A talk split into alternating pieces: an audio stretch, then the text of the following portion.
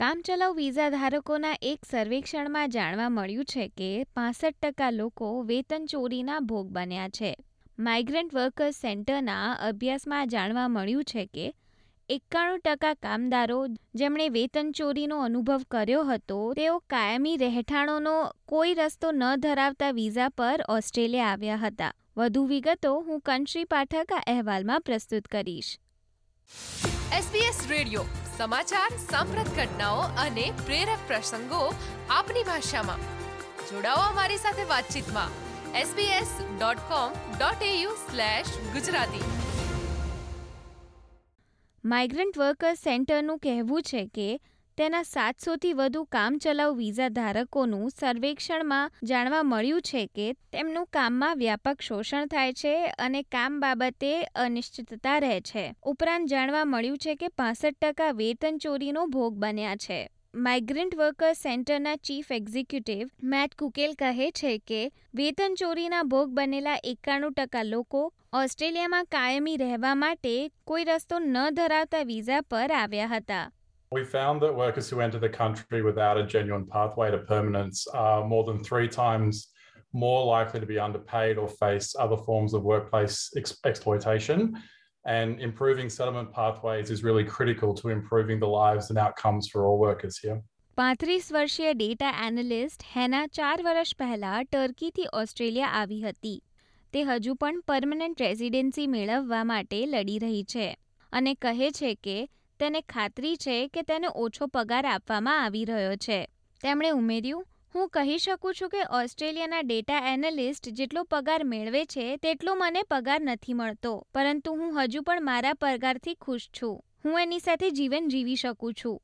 પરંતુ અલબત્ત જ્યારે તમે તેની સરખામણી બીજા ડેટા એનાલિસ્ટ સાથે કરો, ત્યારે અમારી જીવનશૈલી વચ્ચે ઘણો તફાવત છે. I can say that I'm not getting the right salary as the Australian data analysts they are getting, you know, but I'm still happy with my salary. I can build a life with that.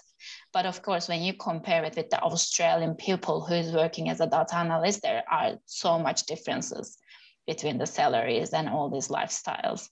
Paramjeet Kaur, તેર વર્ષથી ઓસ્ટ્રેલિયામાં છે અને હજુ પણ તેની પાસે permanent રેઝિડન્સી નથી. તે કહે છે કે અનિશ્ચિતતાએ તેના માનસિક સ્વાસ્થ્ય પર અસર કરી છે. તેમણે ડિપાર્ટમેન્ટ ઓફ ઇમિગ્રેશનને કહ્યું છે કે, હું ડિપ્રેશનમાં છું. હું સાયકોલોજિસ્ટની અપોઇન્ટમેન્ટની રાહ જોઈ રહી છું.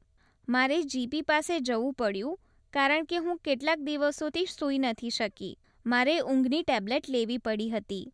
પણ ઇમિગ્રેશન ડિપાર્ટમેન્ટ તેને ગંભીરતાથી લેતા નથી I told immigration I'm in depressed. I'm waiting for a psychologist appointment. I went to GP. I'm having a sometimes I couldn't sleep some days. I have to take a sleeping tablet. But uh, immigration didn't don't take it serious.